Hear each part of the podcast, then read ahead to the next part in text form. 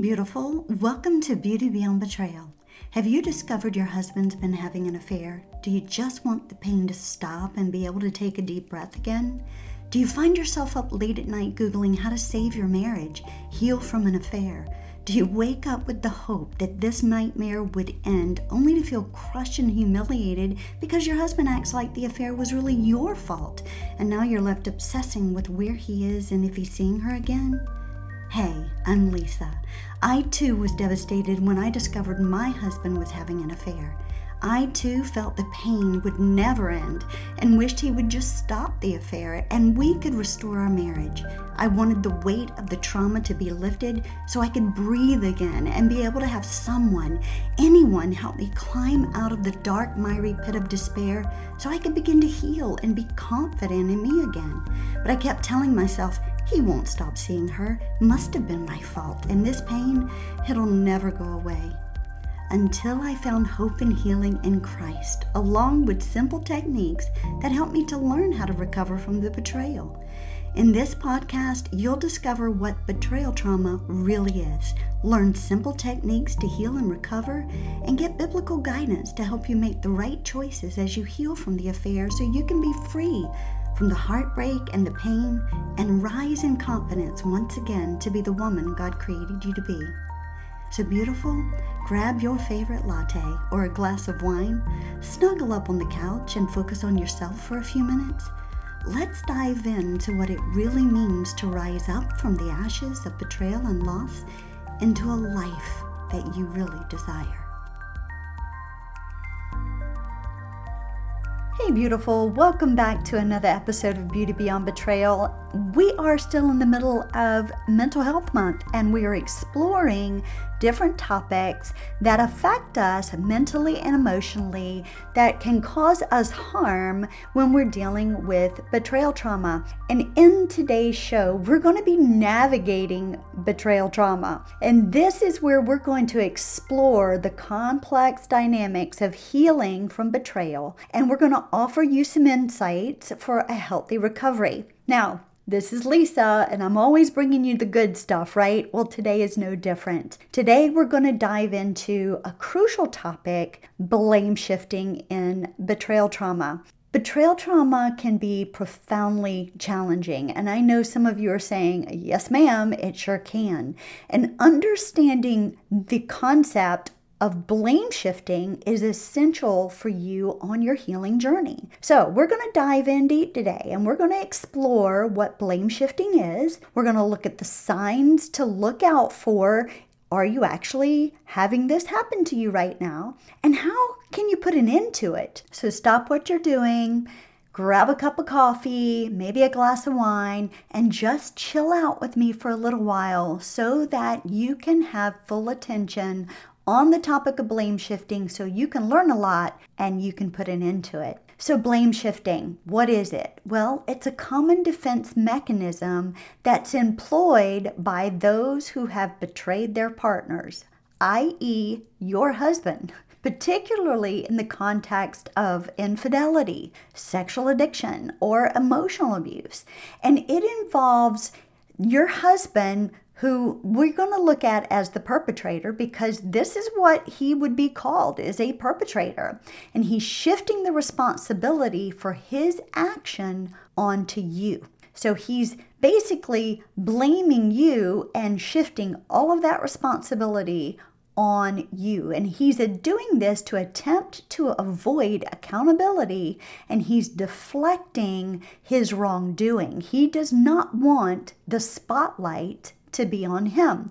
So, what is he doing? He's turning the spotlight on you and he's actually trying to critique and criticize every little thing you do, anything to take the attention off of himself. Now, blame shifting can be incredibly damaging to the healing process of a woman who's been betrayed. It can exacerbate feelings of shame and self doubt and confusion. So, what are the signs of blame shifting? How do you know that this is actually happening to you? Well, beautiful, here are a few key indicators to watch out for.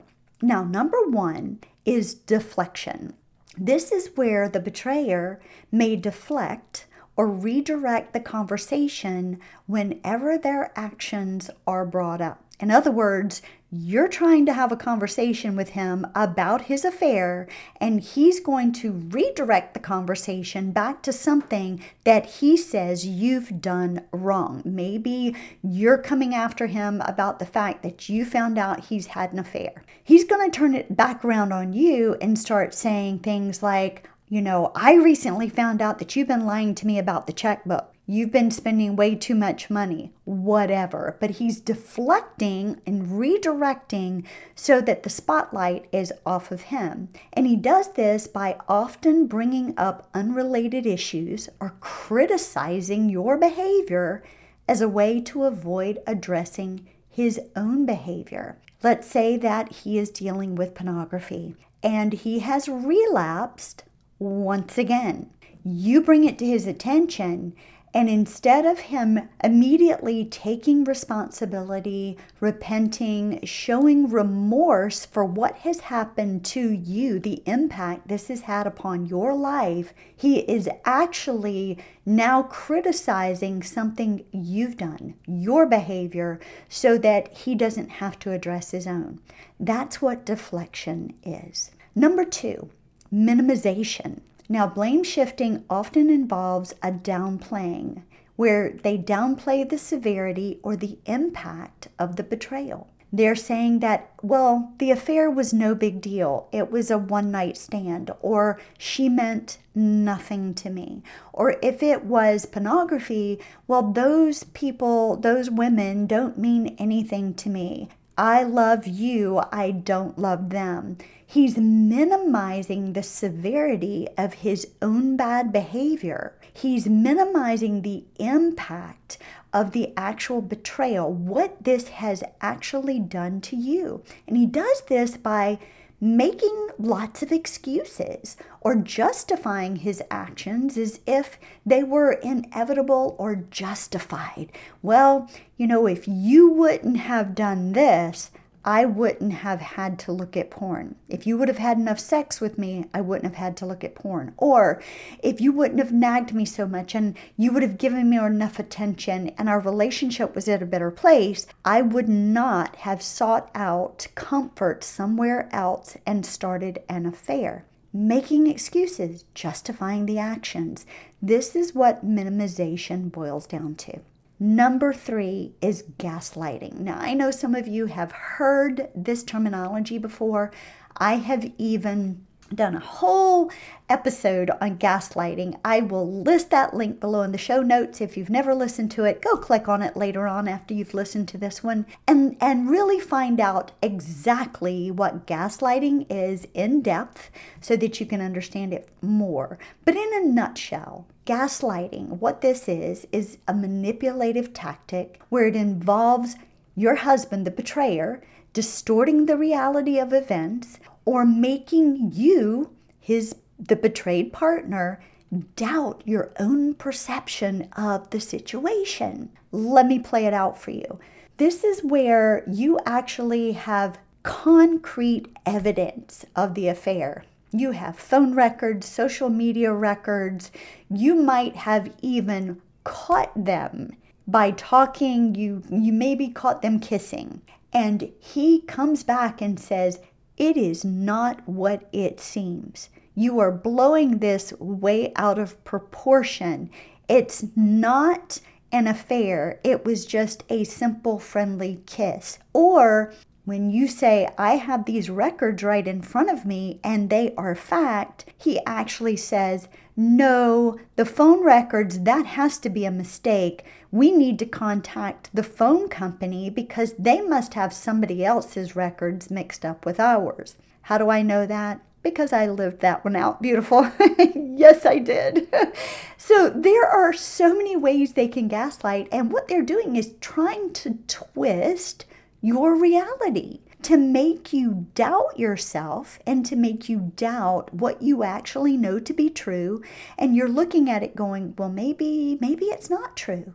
So they're actually making you feel like you're crazy in a sense. They may deny or invalidate the experiences of what you're telling them, making you question your memories, your emotions, or your sanity. This is what gaslighting does. Now, the fourth one is they create and start to live out a victim mentality. They make themselves the victim. Blame shifting can involve the betrayer, your husband, portraying himself as an actual victim. You're the one that's the bad guy, not me, it's you.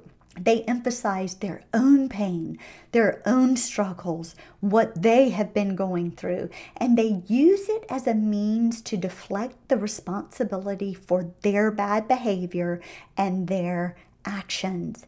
Beautiful. They are not the victim here. And while many of you have heard me say over and over and over, I'm not one that advocates a victim mentality because I believe that God did not die for us to stay a victim. We are to live from a place of victory. We have been victimized.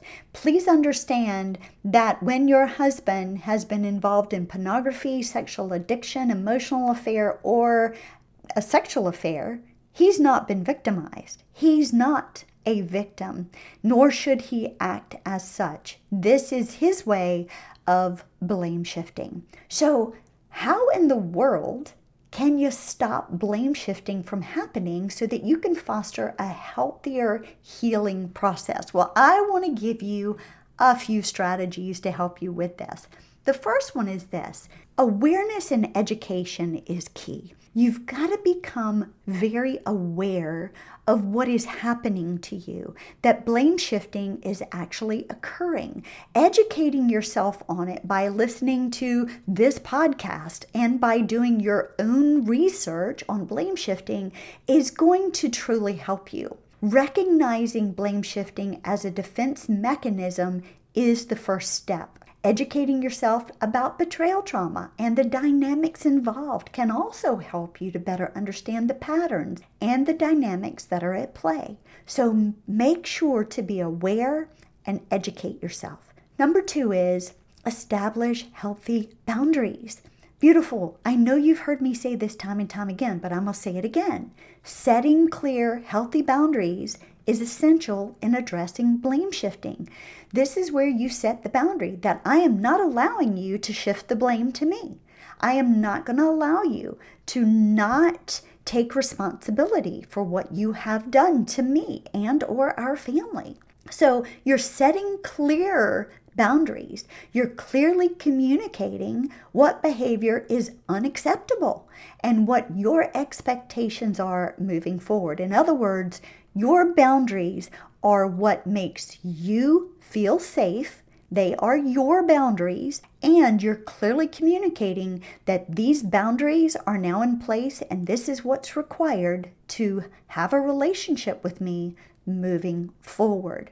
This is where you're going to hold him accountable for his actions while also prioritizing your own well being. Then there is seeking support. That's number three. This is where you surround yourself with a support network of trusted family, friends, what I call safe people. And you've heard me say that before safe people. Those who will speak life into you, they will also let you speak life into them. They desire your healing the same, if not more than you do, and they are going to keep you accountable on your healing journey. So seek out trusted friends, family, and a trauma informed therapist and coach or a coach, trauma informed coach, who can provide validation and guidance for you.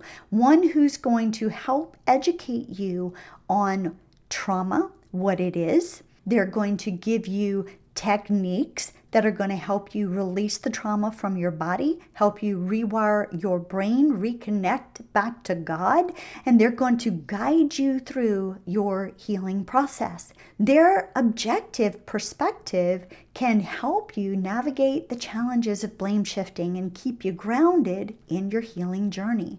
This is crucial, beautiful, when you are in a situation where you're dealing with blame shifting to have support is crucial. So seek that out. Another one is to really, this is number four, to stand up for yourself and say no.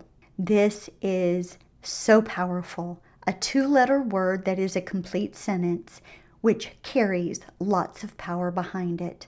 The letter N O, no. This is where you stand your ground and you say no I will not have you blame shift. No, I will not have you take a victim mentality with me any longer. No, you will not gaslight me anymore. No, you will not minimize what has been done. No, you will not deflect or redirect the conversation to make it seem like it's my fault so that you can bypass your bad behavior and actions. No, absolutely not. And then number five is this this is where you're going to focus on your self care and your healing process.